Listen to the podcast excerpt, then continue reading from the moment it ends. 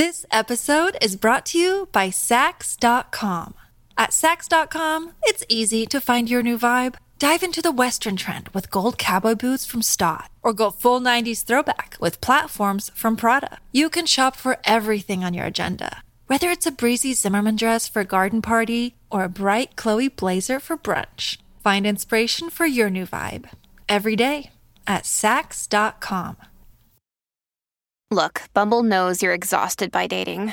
All the must not take yourself too seriously and 6 1 since that matters. And what do I even say other than hey? well, that's why they're introducing an all new Bumble with exciting features to make compatibility easier, starting the chat better, and dating safer. They've changed, so you don't have to. Download the new Bumble now. Hello, everybody. This is Marshall Poe. I'm the editor of the New Books Network. NBN listeners like to read books and buy them. So we thought we'd tell you that right now, our friends at Princeton University Press are having a remarkable site wide sale. You can get 50% off books, including ebooks and audiobooks, with the code 50, F I F T Y, at checkout until May 31. You can save some real money on Princeton University Press books. I encourage you to go there and check it out. Welcome to the New Books Network. Hello, salam, and welcome to the podcast New Books in Islamic Studies, a channel with the New Books Network. I'm your host, Shehnaz Haqqani. Who are the Salafis and what are the roots of Salafism? What does it even mean to be Salafi? Why is Salafism so concerned with ethics of visibility and bodily regulation? Why, when, and how did Salafism become so significant? In his latest book, In the Shade of the Sunnah Salafi Piety in the 20th Century Middle East, published in 2022 with University of California Press, Aaron Rock-Singer explores these questions and many more about Salafism.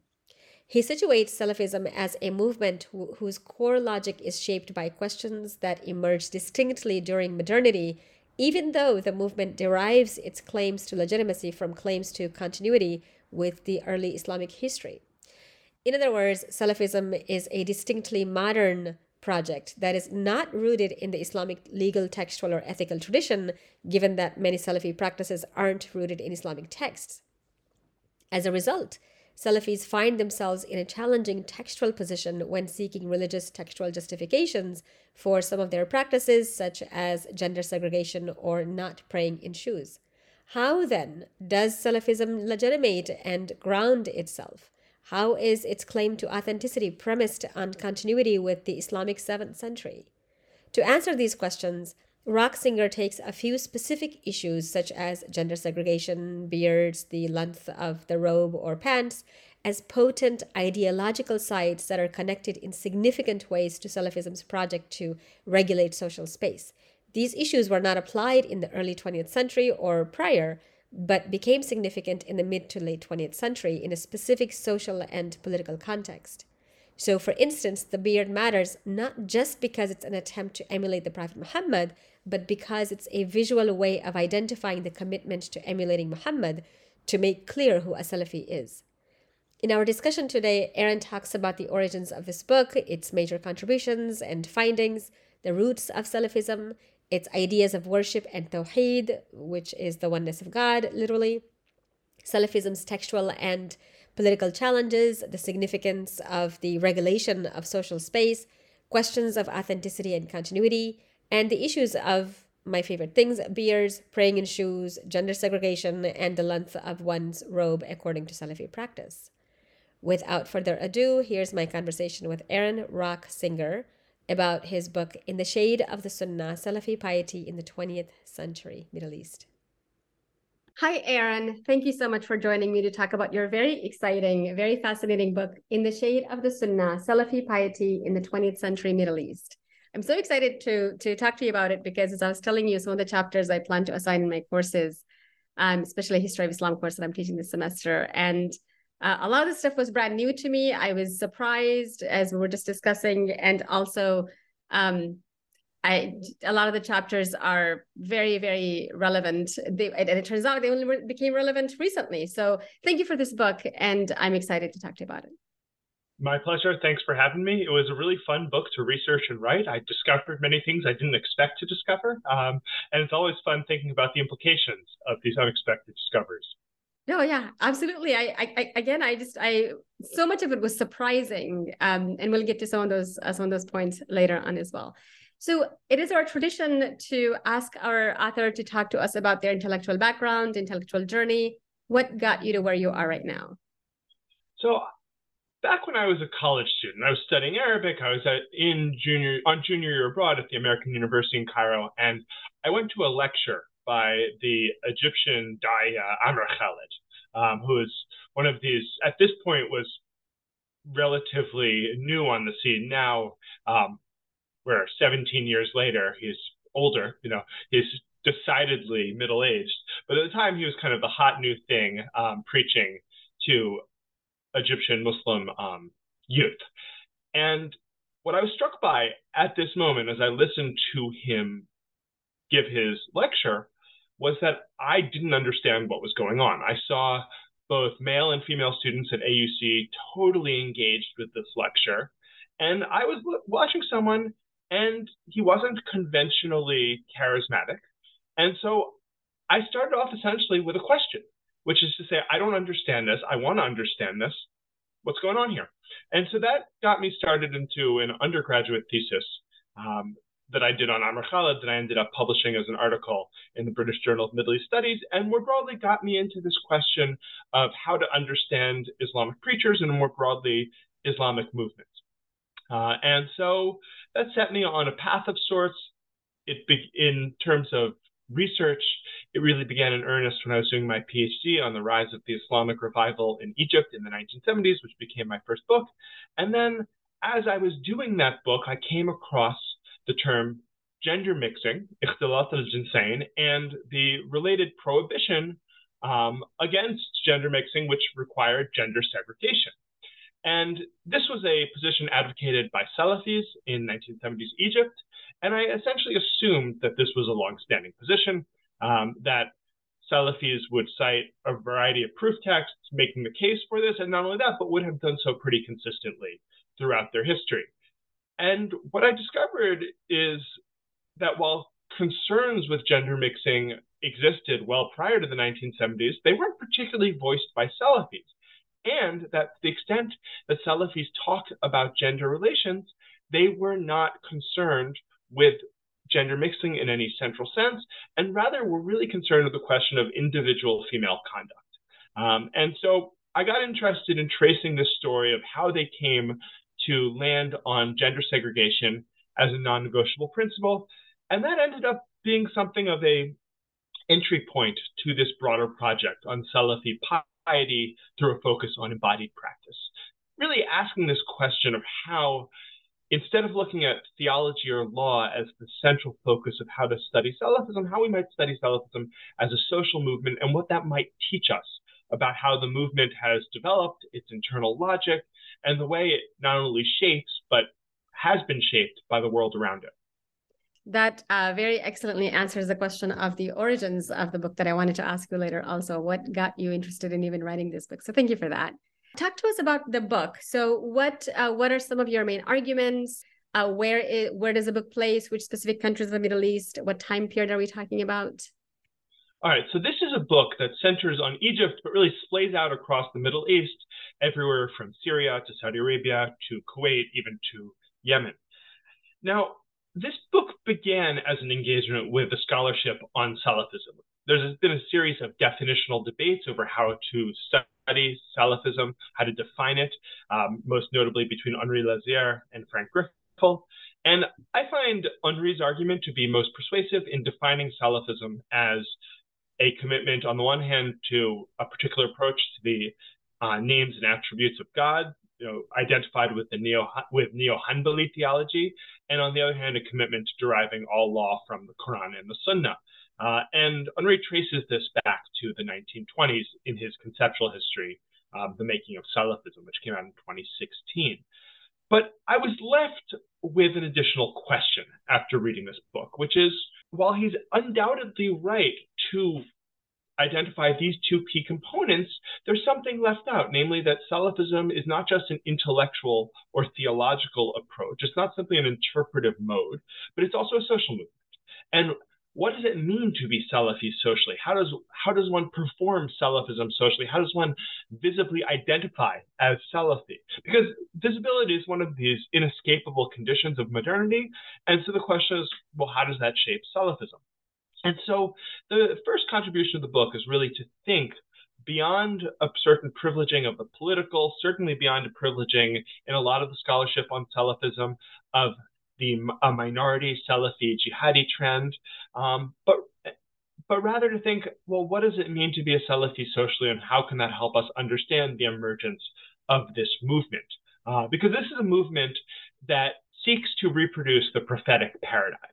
And a lot of the scholarship has very much emphasized this point. And yes, that's true. But the question isn't simply what does it mean to reproduce the prophetic paradigm, but what does it mean to do so in the very specific conditions of modernity, specifically of the 20th century? In what ways is this reproduction of the prophetic paradigm continuous with Islamic history? And there's certainly aspects of continuity. And in what ways is it discontinuous?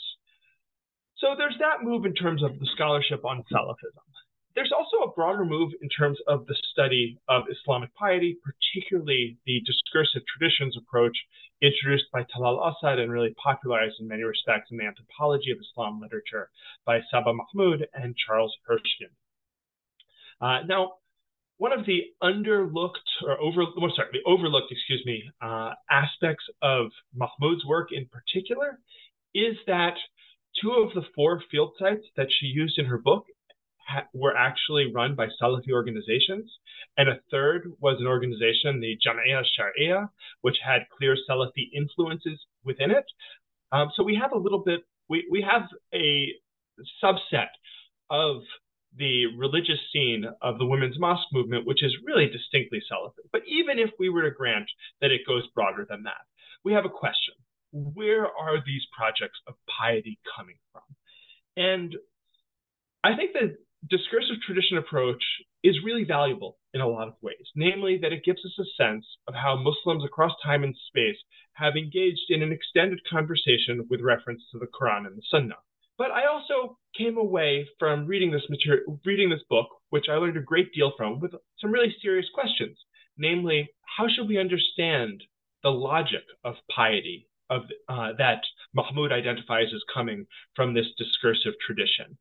And my argument is that what she calls the regulative logic of the Islamic um, discursive tradition is not actually coming from that tradition, but rather it's very much an outgrowth of modern projects of subject formation, of self regulation. And in particular, it's an outgrowth of a linkage that those projects make between one's internal state and one, one's external state. That the external state isn't simply a reflection of the internal state.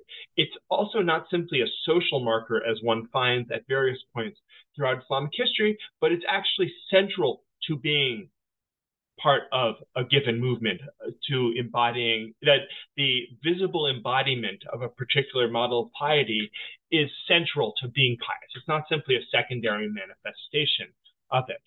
And so, if I were to sum up my core argument, it's that I understand Salafism most fundamentally as a movement whose core logic is shaped by questions and concerns of modernity, even though its core claim to legitimacy derives from its claim to continuity with early Islamic history. Thank you. So, in chapter two, you describe the relationship between worship and custom. Um, in Salafi thought, the very not at all novel idea or unique idea or exclusively Salafi idea that belief in God is more than just belief. And so it must also translate into how one, say, dresses, right? How are Salafis defining Tawheed, um, or worship uh, tawheed so that uh, they draw a relationship between custom and worship what is what are their concerns about how are what oh my god muslims think this is just a cultural practice no no no this is a an islamic obligation what is that conversation like and what are some examples of ideas of customs and worship so this this was in some sense one of the most surprising chapters of the book for me to research, uh, because one could easily study Salafism and say, okay, they're setting Ibn Taymiyyah and his definition of tawhid, of um, all that pleases God um, and avoiding all that displeases him. And one could then see the invocation of tawhid in the 20th century as essentially a continuation of this Ibn Taymiyyah model. And they're certainly drawing on Ibn Taymiyyah and particularly this emphasis on not monotheism, but as Cole Bunzel puts it, monolatry. That this idea of orienting all of one's not simply ideas or beliefs, but also worship towards God, the one's physical actions. And as you know, this is not unique to Ibn Taymiyyah within the Islamic tradition. Um, I would say in the case of Salafis, where the distinction really comes in is not in defining Tawheed as being being judged not by, simply by belief but also by action, but in setting the boundaries of kufr, disbelief, in terms of action. Um, that the mainstream Sunni tradition has a much more uh, lenient position as to when people's actions don't necessarily match the normative expectations of action. Um, so then the question was, okay, so what does it mean for Salafis in the 19th and 30, 1930s, 1940s to be saying we are the fa- we are the faction of Tawheed, we are the ones who uphold Tawheed. Now, this is a little, if one looks at it on the surface, this is kind of a strange thing to say in a country such as Egypt that's 90% Muslim. Uh, it's this implicit, you're not really upholding Tawheed, we're really upholding Tawheed, which, given that this really stands at the center of Islam, is implicitly a pretty strong indictment, not, not just of their fellow Egyptians, but also of the status quo, the ruling elite. And so then we're left with the question of what's going on here? How do we understand this invocation of God's oneness? Um, of the necessity of not merely believing in one God, but orienting one's one's human actions to worshiping of that God. And there I came across this category of custom, um, of adar, or which is a pretty standard category in the madhab tradition. But there was something a little bit surprising about the invocation of this category, which is namely that it didn't really accord with my understanding of the use of custom in the Islamic tradi- in the Islamic scholarly tradition, the madhab tradition, because within that tradition, the idea of custom is very much one of setting out a range of areas of social life in which one can one can differ from Muslims elsewhere ba- uh, based on simply context. Um, for example, how one dresses, and that this is the domain of custom. It's not considered to be something that the Prophet Muhammad had something specific to specifically binding to say on. It may not even be a matter in which there is a praiseworthy action to perform. And so then I, I, I start trying to figure out essentially what's going on here what's the move here? Why are Salafis invoking custom? And then I was reading a Syrian Salafi periodical, At-Tamaddun al-Islami, and I, I was reading an article where the author talks about the centrality of custom to the rise and fall of nations. Um, and here we have a nice concordance with the term ummah, which can mean both the transnational Islamic community and also nations. And I'm thinking to myself, wait a sec, this isn't the category of custom as the madhab scholars use it. Rather, this is the category of custom as secular nationalists use it, as they anchor a nationalist project within daily practice. And so then I started to think about it. Said, okay, wait a sec. This concept of custom is doing serious work for the Salafis in their claim to Tawheed, because if one can adjust, if not arguably collapse, the distinction between worship and custom that is characteristic of the madhab tradition, then one can lay claim to a much wa- wider swath of social life than, than Salafis had previously. Then they can essentially make the claim that Tawheed is about living as a Salafi in all these different domains in, of your life.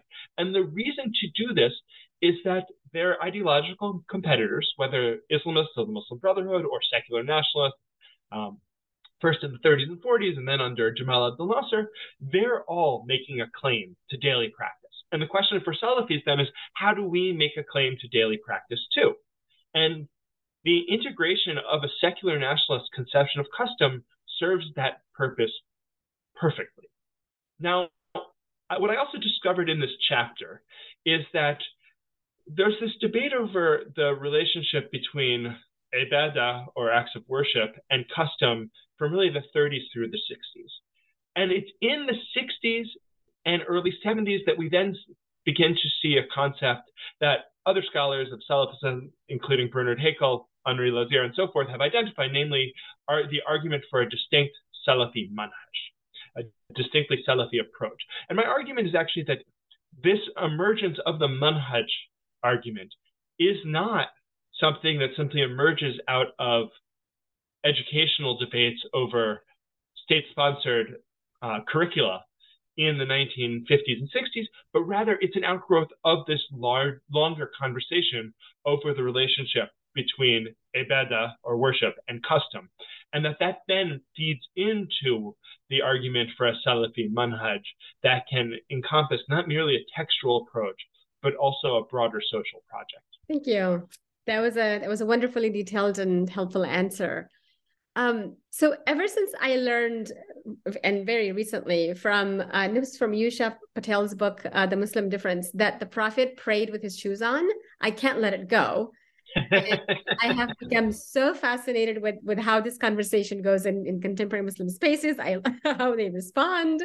So chapter three was a lot of fun to read, um, where you talk about the the Salafi relationship with this prophetic practice and how um, and, and they and the fact that they now have to contend with this uh, to decide whether to keep it, to reject it, to discourage it, and so on. And for me, this this this this issue of wearing shoes during prayer exemplifies the tension between choosing something the prophet did versus choosing something that the majority today have agreed upon or agreed not to do.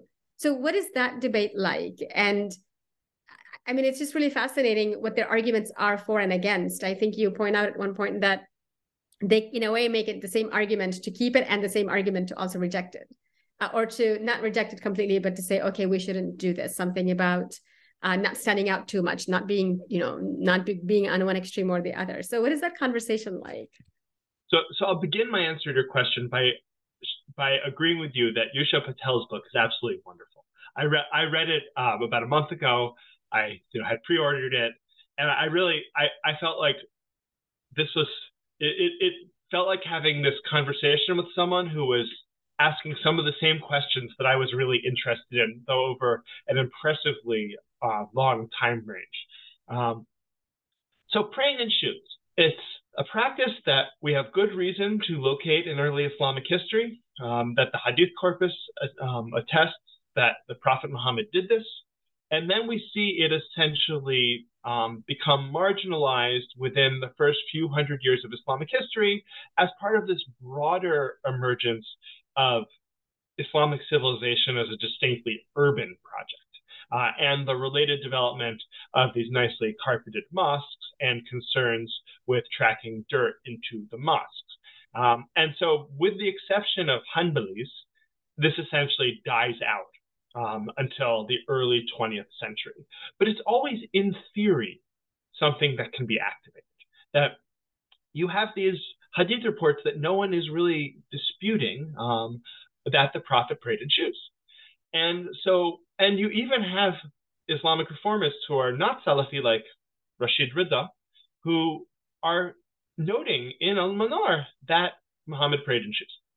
Okay, so this brings us to the 1940s and to people in Ansar leaders of Ansar talking about not only praying in shoes as something that is mustahab, that is praiseworthy, but as something that really distinguishes Ansar Sunnah in their commitment to Tawheed. Um, now, this claim goes into this gray area of making you ask whether they're claiming that this is simply mustahab or whether it's actually obligatory.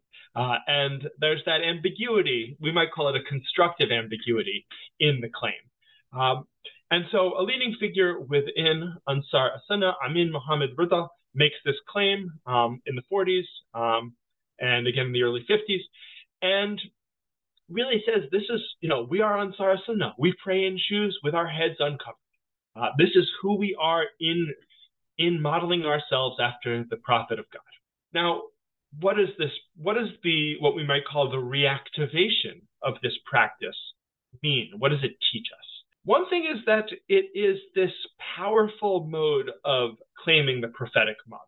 To say, we're going to go back to something that Muhammad did, even though everyone else has left it, we're going to go back to it, and we're going to anchor our authenticity in continuity with the seventh century.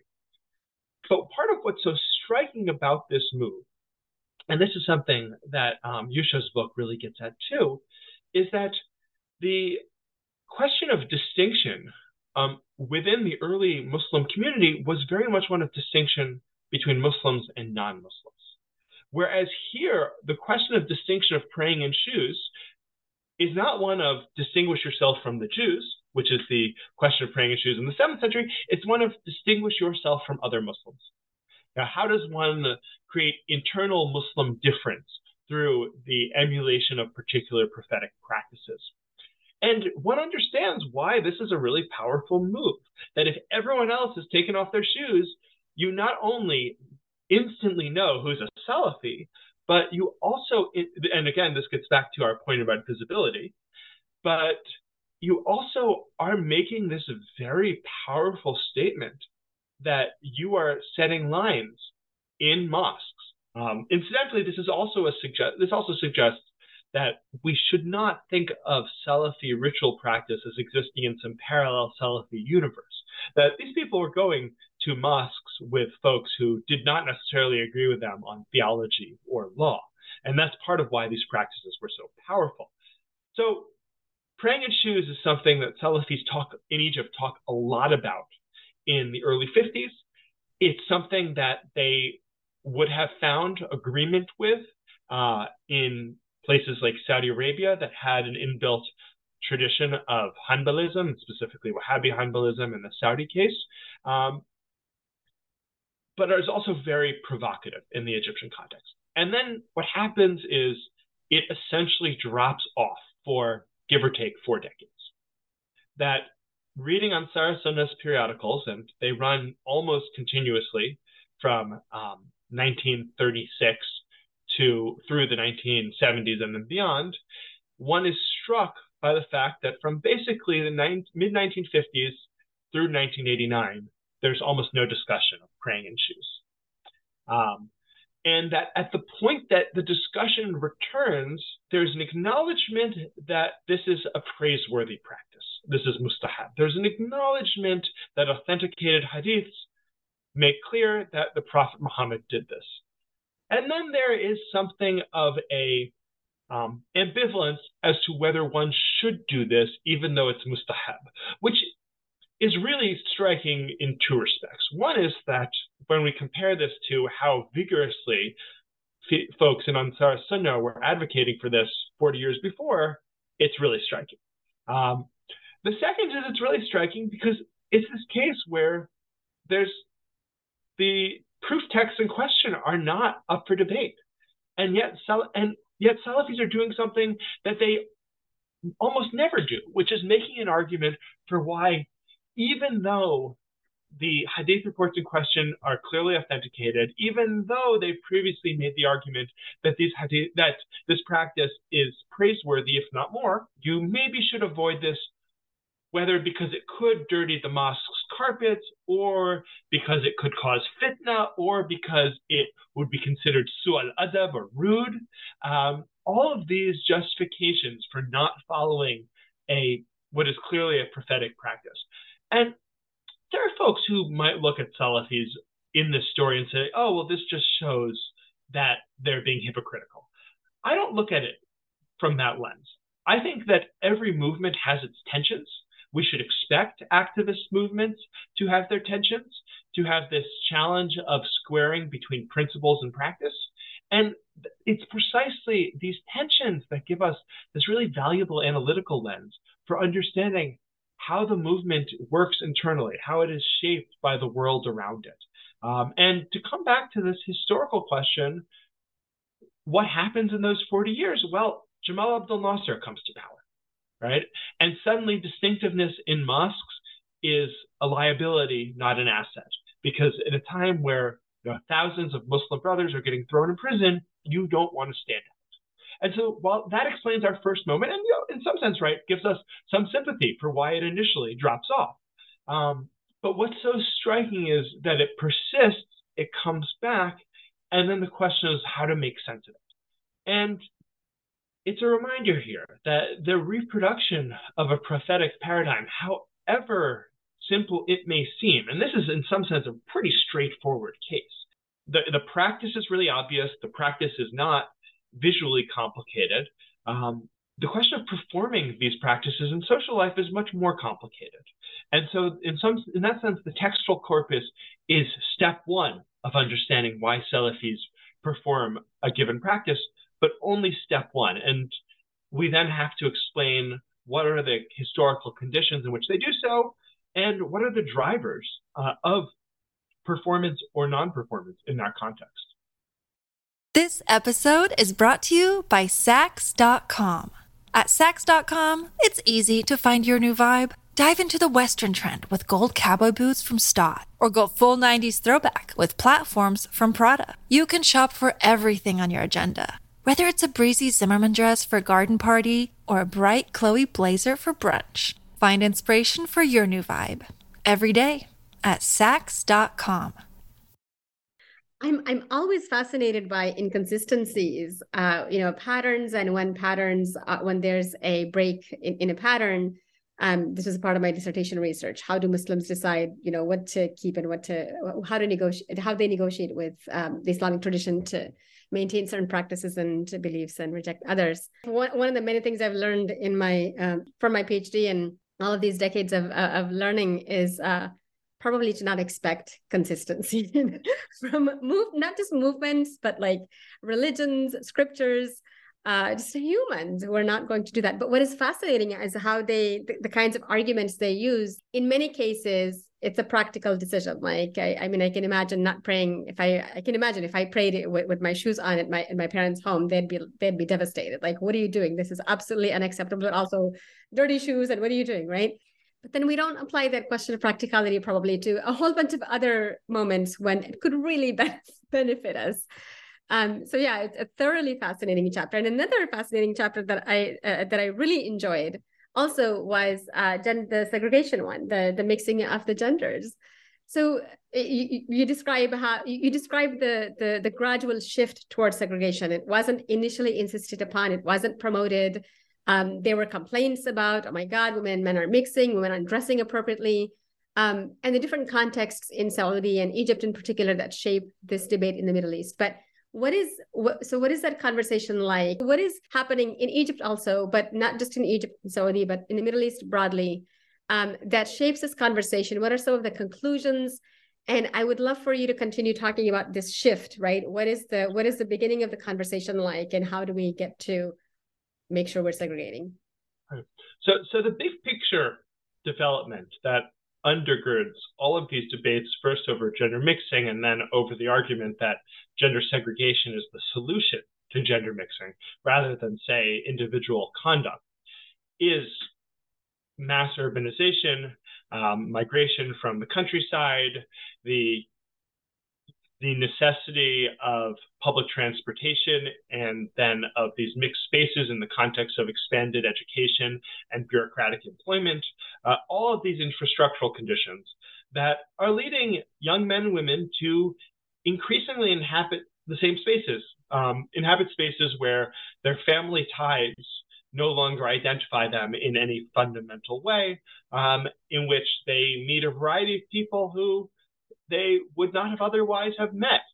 Um, and so that's a shift we see in Egypt in particular. In Saudi Arabia, it's a more rapid shift in the sense that oil money um, really drives a developmentalist model during the second half of the 20th century. Um, and so as these new institutions of education and bureaucratic um, offices develop, the question is, well, what are the norms going to be that define them? Um, what are the rules? What are the uh, rules of the game going to be? Now, part of what makes this story interesting is that in Saudi Arabia, one already has gender segregated space workplaces and schools going back to the 50s.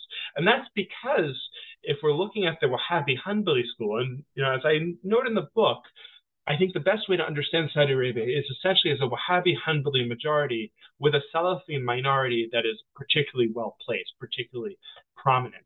Um, part of what's striking about Saudi Arabia is there's not only already gender segregated institutions, but there's already a case for gender segregation. And that's something we find in the writings of really the doyen of the Saudi religious establishment, Mohammed bin Ibrahim, who dies in 1969.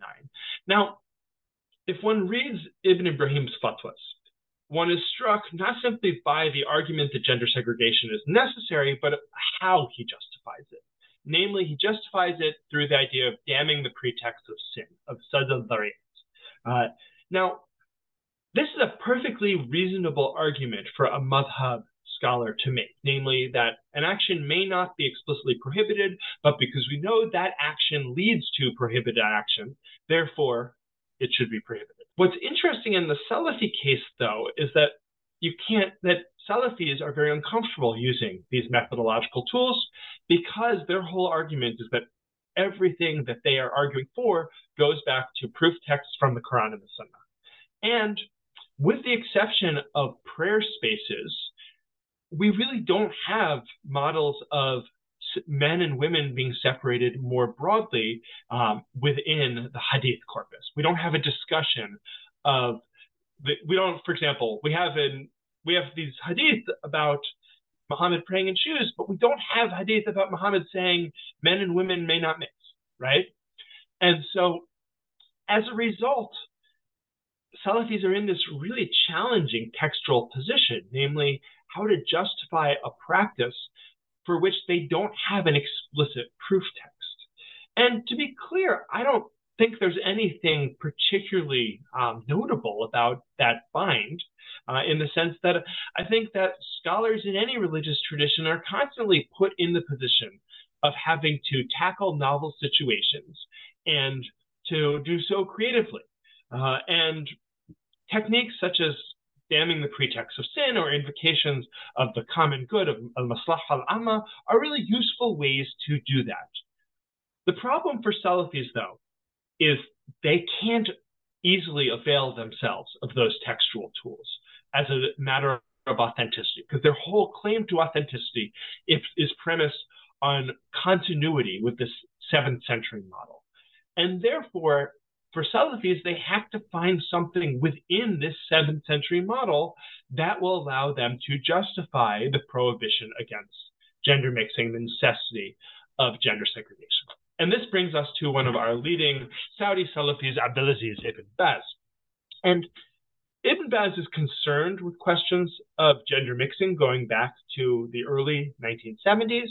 But where this conversation really intensifies is first in an article, a series of articles published in the Journal of the Islamic University of Medina, which is then also published in revised form in Ansar Sunnah's periodical At-Tawhid, published in Egypt um, just a few months later.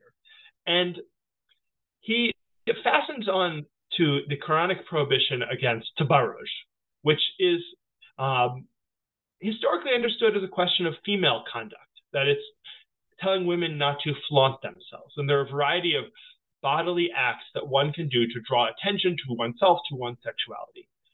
And what he does, though, is very striking and is very much at variance with a variety of other Salafi scholars, including Muhammad Nasr ad-Din al-Albani. He declares a tabarruj ma'anahu al-ikhtilat, which is to say the prohibition against flaunting is actually a prohibition against mixing. I have never found anyone making this claim previously, and indeed, within a few years, he has dropped it. He repeats it twice, first in Saudi Arabia, then in Egypt, and then he essentially drops it and comes to some version of ikhtilat is forbidden, mixing is forbidden because it leads to all sorts of, of illicit actions. But he doesn't come back to this particular claim um, af- after about 1980. And again, this is a really interesting inconsistency. What does it tell us? Well, one might say it tells us that Abdulaziz ibn Baz was between a rock and a hard place because both because of the broader efforts of Salafis to stake out a claim to public morality, whether in Egypt or Saudi Arabia during the 1970s, they needed to have a gender project. But in Saudi Arabia, for example, we have the challenge that there's already gender segregation. So it's a question of how does one go along with that? How does one fit oneself within the already dominant interpretation of Muhammad bin Ibrahim? In the Egyptian case, it's actually even more challenging because a variety of Islamic movements, namely the Muslim Brotherhood and the Jama'ah Islamiyah, the Islamic student movement, are already seeking to offer gender segregated busing and even school seating. Um, pretty inconsistently, mind you, but they're still seeking to offer it on Egyptian university campuses. And so the question is well, how can Salafis lay claim to the mantle of public piety in the face of this competition? They need to have an answer here, too. But this is where Ibn, Ibn Baz, excuse me, is between a rock and a hard place because he doesn't have the proof texts he needs to make this case easily. He doesn't have anything approaching the kind of textual resources that he had that he would have had, for example, on a question such as praying in shoes.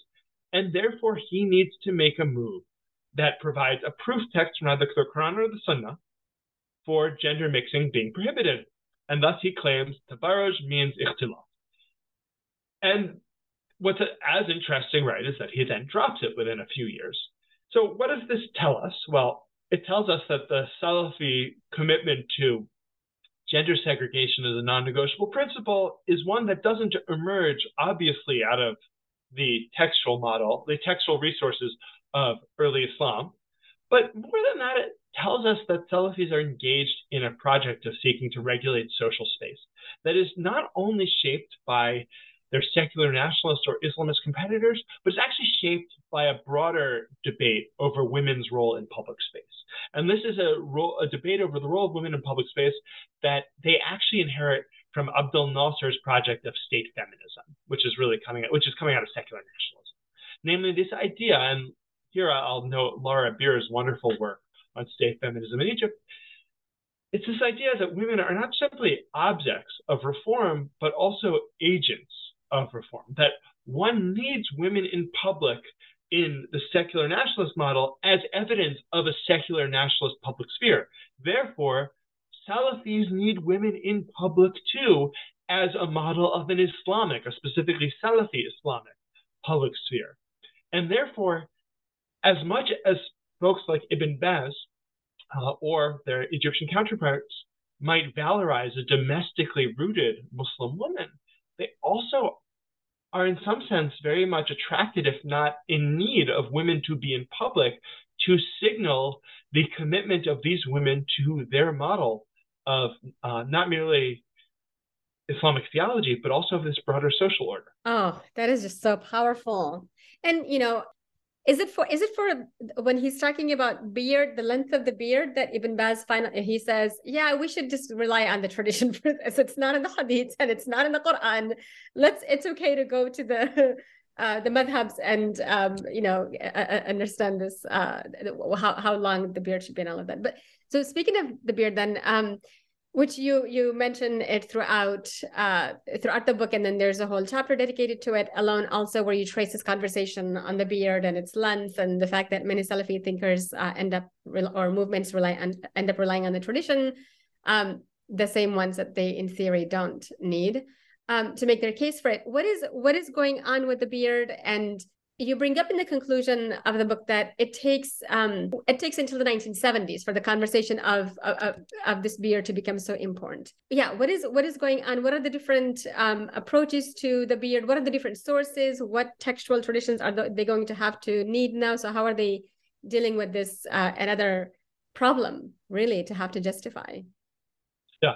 So Okay, so the beard was also one of my favorite chapters to write. Um, I'm not sure there was a not favorite chapter, but there were in this book. But there were just this was one where I really was I, I was digging down and trying to figure out what exactly was going on here. Right, so the basic Salafi beard, as it is now defined, is a trimmed mustache and a, a beard that is a minimum of a kabda or fist in length.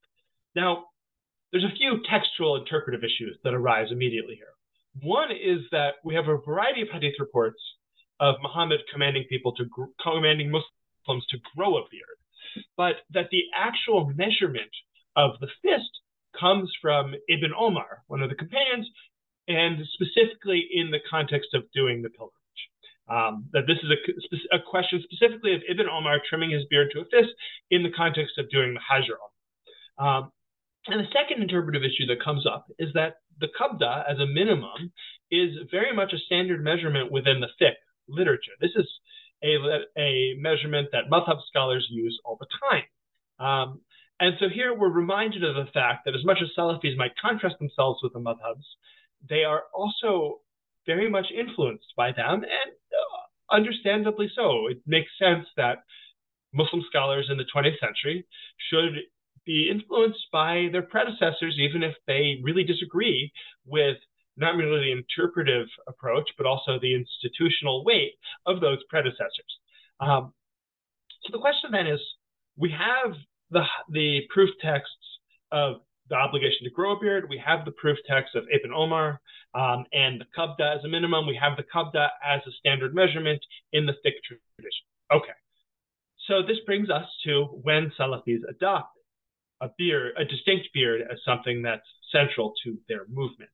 And part of what's so striking about the 30s and 40s is that key Salafis, such as Muhammad Hamid al-Fiqi, founder of Ansar Sunnah, argue that growing a beard is really important, but say nothing specific about said beard. Um, there's nothing distinguishing about it. There's not um, anything that will differentiate Salafis from other from other pious Muslims, or for that matter, from pre-modern Islamic models, which are still which still exist. Of the beard is simply a marker of an Islamic masculinity. Uh, and indeed, this, as you know, this debate really doesn't come to the fore until the 1970s. But here's what's so interesting about the debate in the 30s and early 40s. Other groups have very strong views of facial hair. Secular nationalists argue for the mustache and the shaved face. But more interestingly, the Muslim Brotherhood is modeling a particular understanding of facial hair. And Gudrun Kramer has referred to Hassan al-Banna's model as an Islamic modern, um, an Islamic modern appearance. Um, but what's really interesting in that appearance is not just that he has this closely trimmed beard, but the textual proofs for this beard. And here I come to an article that I found in the Brotherhood's Journal by a lead, who, someone who was then a leading member of the organization, a scholar named as-Sayyid Sabiq. Uh, and as-Sayyid Sabiq argued that a moderate beard was something, was precisely what the Islamic tradition demanded, and that this was really exemplified by Hassan al-Banna's facial hair. But here's where it gets really interesting. as-Sayyid Sabiq cites the Ibn Omar hadith on trimming one's beard to a minimum of a fist to justify a closely trimmed beard that is nowhere close to a minimum of a fist. Um, so here we have later Salafis are going to draw on this hadith. A Muslim brother was drawing on it already in the early 40s to argue for two radically different understandings of facial hair. And then we have again, this historical silence on the beard, which is understandable in the context of 50, 1950s and 1960s Egypt, where Abdel Nasser is really cracking down on anyone who looks religious. And we also have these memoirs of Muslim brothers in Abdel Nasser's prisons um, who experience these prison guards shaving either half their beard or half their hair. Um, that we see here that even questions of physical punishment and torture are targeting hair because this is such a potent ideological site um, and such a way to humiliate someone, obviously.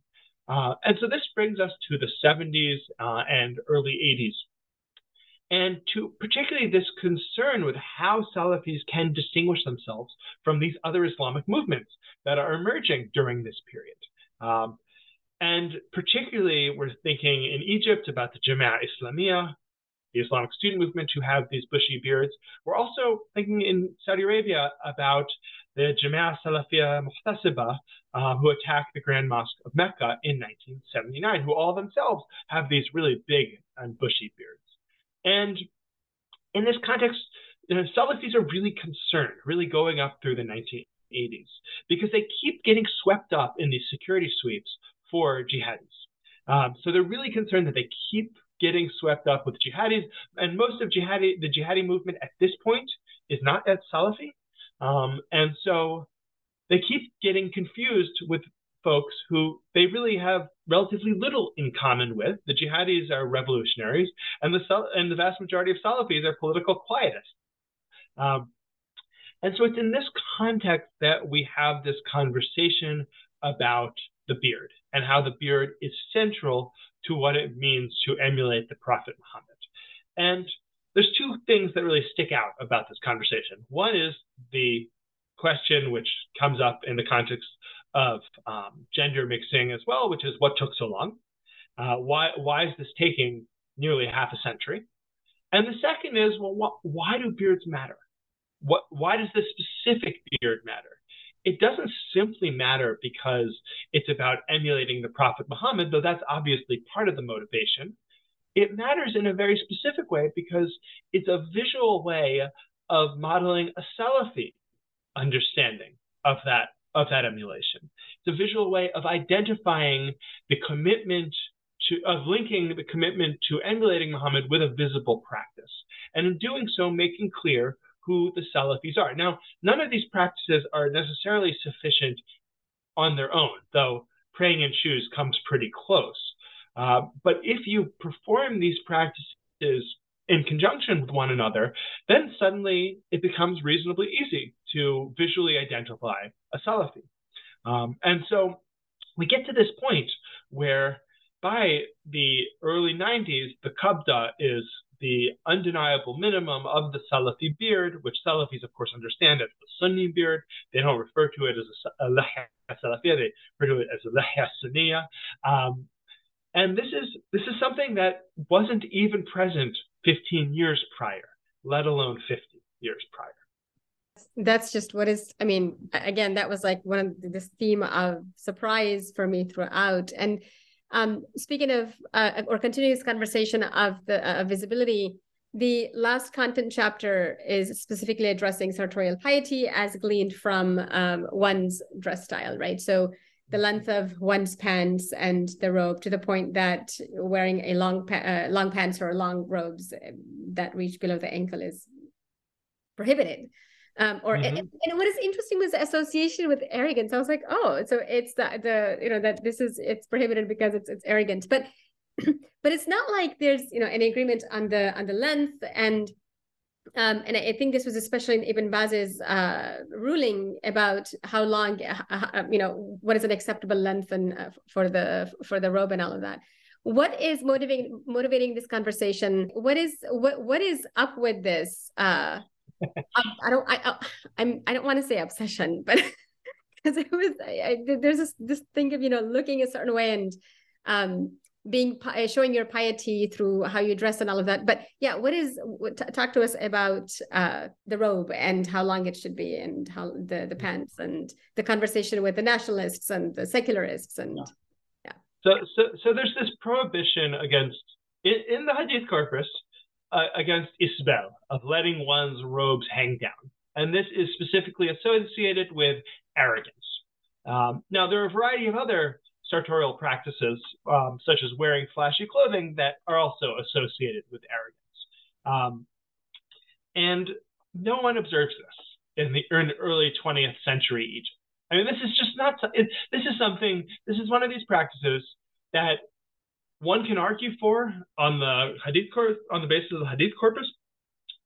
One can argue for it from the madhabs, but no one does it, or very few people do it um, that I spent a lot of time looking for pictures of leading Islamic reformists of the early 20th century solely to look at their legs, solely to try to figure out what are they wearing.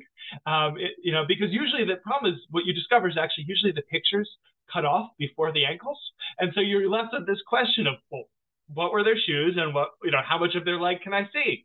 Um, and so, but I, I still managed to come up with a fair number of pictures where you look at people like Rashid Rida, and there's no question that Rashid Rida did not observe this prohibition. There's simply no question at all.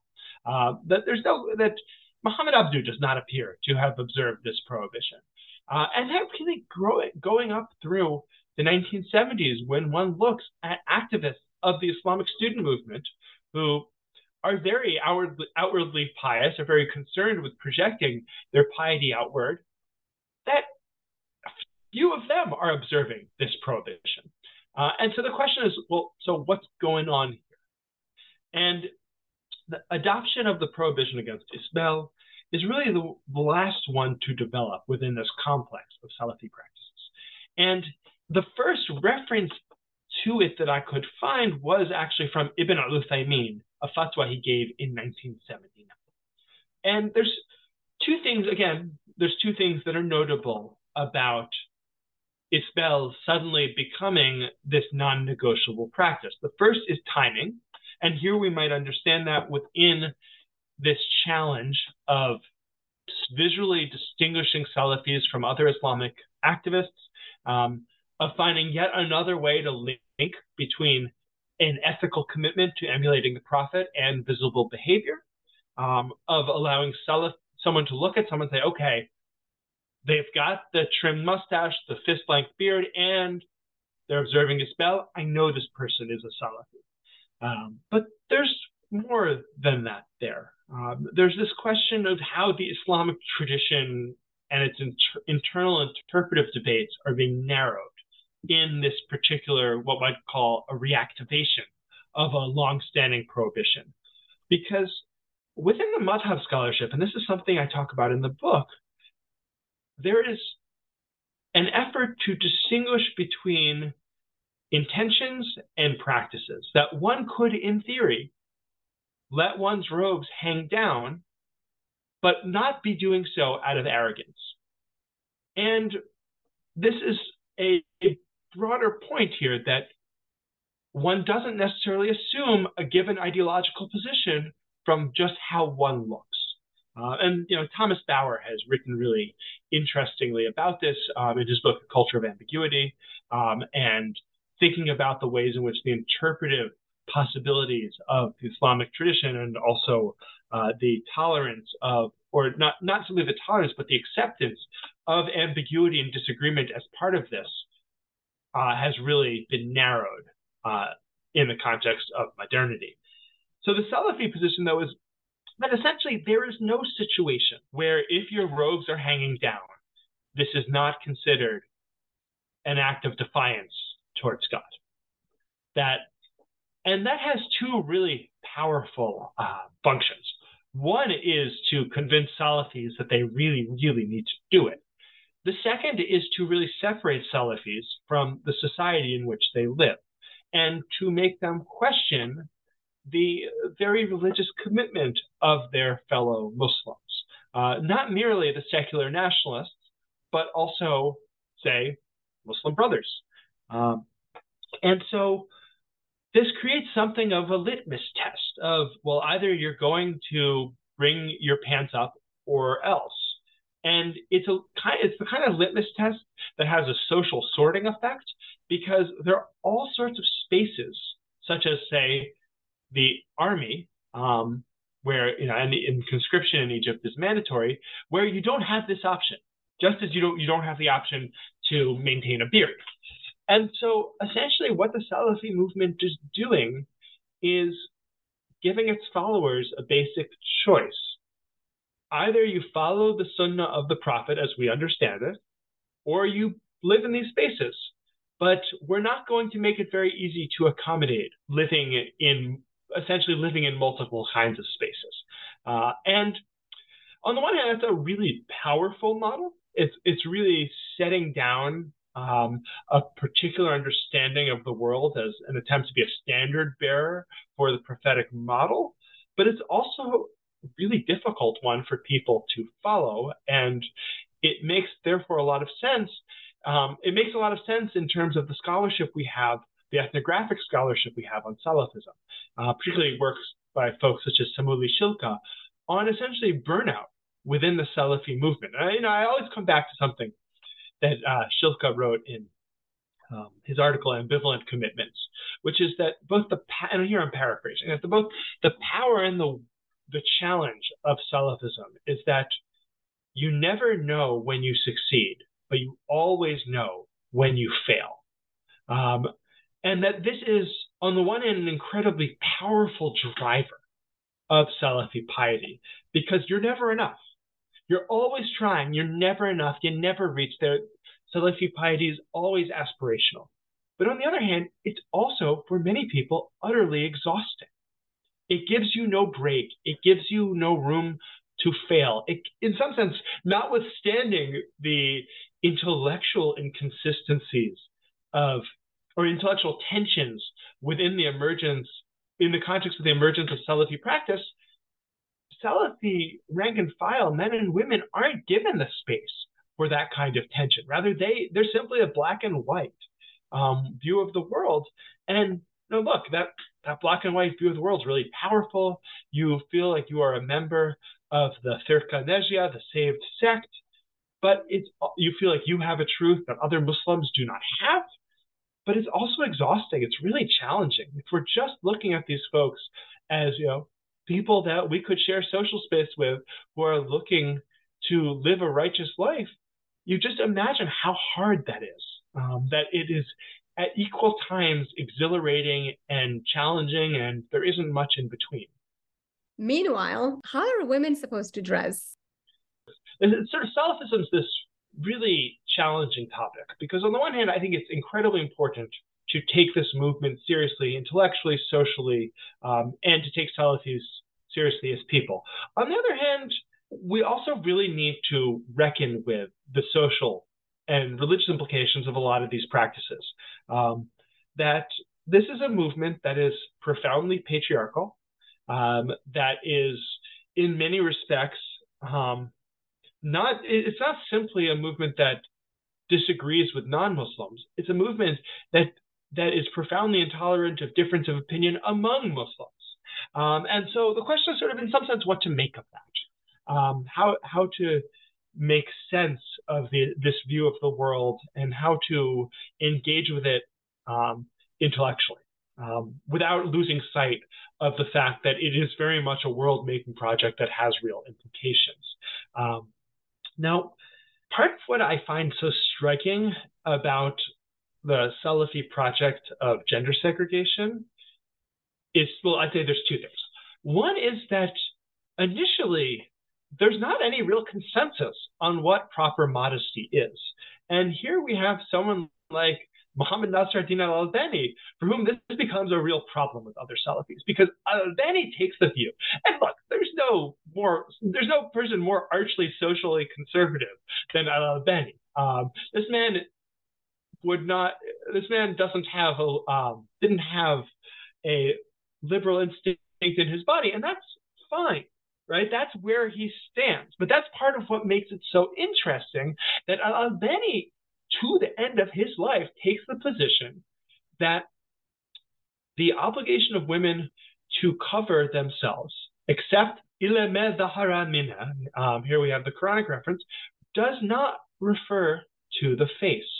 It refers to the hair, that women are not obligated to wear the niqab. Um, now, he nonetheless, he is in some sense a loud voice in the 50s and 60s on this, um, which clashes with his counter, his Wahhabi Hanbali counterpart in Saudi Arabia. There's speculation that this is one of the reason why he doesn't reasons he doesn't last very long in the early 60s at the Islamic University of Medina. Um, but essentially, in the course of the 70s, Salafis come to the view that the niqab is required. Um, but they can't quite then figure out how to regulate this as a matter of public practice. And there's two regulatory issues. One is a structural problem, namely that if you can't provide gender segregation and you evidently can't, um, and you evidently are not offering a model um, of in which men need to discipline themselves in the same way women do, then this project essentially is prone to ambiguity, if not chaos. Um, that if you can't provide gender segregated spaces, then what are Salafis supposed to do? But I actually think, and here I'm more speaking in terms of scholarship on gender segregation in Saudi Arabia, and particularly what I read, particularly Amélie Le Renard's wonderful book, is that you then have a problem how to regulate these gender segregated spaces internally. That if men are limited to the male section and are, simp- are basically mining the gap between male and female sections, so to make sure no men go into the women's section and no women into the men's section, then they have a limited ability without female allies to regulate what goes on in the women's section. Um, it's also the case that insofar as the niqab not only hides women's faces, but just more broadly hides their identities. Um, there's a more there's more of a challenge of visually identifying women in a way that you wouldn't have the same problem with a man. Um, and so this is, in some sense, a dynamic that underscores the limits, the regulatory limits to this scheme. That it can separate men and women, but it can't, it actually, as a matter of practice, ultimately regulates what goes on in men's space more so than it regulates what goes on in women's space um, in ways that are a little bit counterintuitive. Um, and this is this is in some sense was for me a counterintuitive finding of the book more broadly that we often talk about Salafism as a project that seeks to regulate women's bodies, as a patriarchal project that seeks to regulate women's bodies, and it's absolutely that, 100%. But insofar as it's a project concerned with the linkage between ethics and visibility. And insofar as men are visible far more than women, then we actually have a great deal of regulation of men's bodies too. Um, and that really, in some sense, allows us to take a step back and say this project of bodily regulation, both self regulation and regulation by the state, where's it coming from? And it's not, it's not coming from the Islamic legal tradition. Um, it's not coming from, the Islamic ethical tradition. It, it's this distinctly modern project of regulation that, in some sense, we've all imbibed as in the context of growing up in modern states um, and of thinking of our own bodily practice as reflecting some value or another.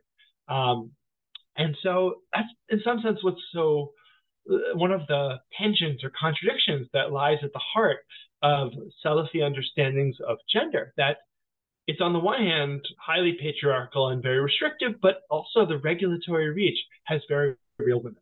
That's a that's a really good point, um, especially about the, the that it's a project um, that is rooted in sort of an in, not so much in Islamic legal ethical. It's not a it's not rooted in Islamic legal or ethical traditions, but it's a distinctly distinctly modern project of regula- regulation and that it regulates both men and women's bodies. And of course just men still end up you know faring much better, much better. Um because well, i mean like yeah sorry go ahead. No what, what i would also say right is that this is sort of in some sense what is mm-hmm. most what was to me most surprising about salafism. And also is a space where i think that this project even though the goals were historical and um, now, this isn't the, the normative debate is not simply not one for me to intervene in because it's not my normative debate. Um, in some sense, part of what's interesting to me is one reads scholarship on, um, one, one listens to internal Muslim discourses about Salafism and about authenticity. And often these internal discourses accept this idea of continuity. They accept of that Salafi that in some sense for the internal discourses, the problem with Salafis is their continuity, is them going back to the seventh century. But this book essentially turns that claim to authenticity on its head, and then you can have a conversation of if we are all equally modern, and we are all equally modern, what does authenticity mean? What is this kind of textual authenticity? Um, to what extent should should any religious tradition subscribe to the idea that authenticity is what we have in text, given what we know about the limits of text in terms of illustrating the full breadth of religious history. Um, and I think this is the kind of theoretical and methodological conversation that folks in many religious traditions have. Um, and one of the things that is really interesting for me, therefore, is to think okay, so if the claim to historical continuity with the seventh century is not a plausible one empirically, then what are the implications of that beyond the academic world? And that's, you know, I didn't go into the book looking to have any normative implications for my book, but I'm also very conscious of the fact and that there's a responsibility in what one writes to think about what those implications might be. Um, even if one can't control those implications, to think about them. Um, and I think this is a, and I don't, I, I don't think that's a conversation that's limited um, to members of any one tradition because every religious tradition has a faction that lays claim to this kind of continuity, whether it's to the seventh century or to another century. Uh, and it's part of what I think is so valuable about religious studies um, and history in terms of the study of piety that one is able to tackle some some of these questions that have real normative implications too, even if that's not the main conversation. Thank you. Yeah, no, that's that's uh it's very helpful. Um, that's all the questions that I have content wise. Is there anything else you'd like to add to this discussion? No, I, I, I feel like I have talked a lot about this book. Um, I, I hope that uh, I, I haven't talked about everything in the book. Um, there's 200 plus pages that uh, I think if folks are interested in reading it, they will discover, you know, further submerged depths of uh, the whole hole I dug, so, you know, the sort of hole I dug into the ground, um, digging to understand the roots of Salafism. Um, but uh, yeah, I, th- I, think I probably said about it enough about it for now. No, thank you. Um, yes, highly recommended to readers. I, as I read, I take notes um, about page numbers, like, oh, here's a fun anecdote, or here's an interesting thing on this uh, page, and this is just one sample of what that looks like. so just to give you, wow. so really highly recommended because it's there's such fascinating things, and I have exclamation marks all over. And I uh, lately I've been writing w, WTFs in a lot of my the margins of my book. So, so, so yeah, thank you. It was a very fascinating book and uh, with a lot of implications and uh, relevance, and I, um, I think done very um in, in a way that recognizes the significance of the Salafi movement as a movement and also noting sort of these inconsistencies and contradictions in ways that we need to be able to contend with in, in any movement. So um, thank you for the book. As we close, we like to ask our author if there's anything that they're currently working on that they'd like to share with us, uh, any current projects, research.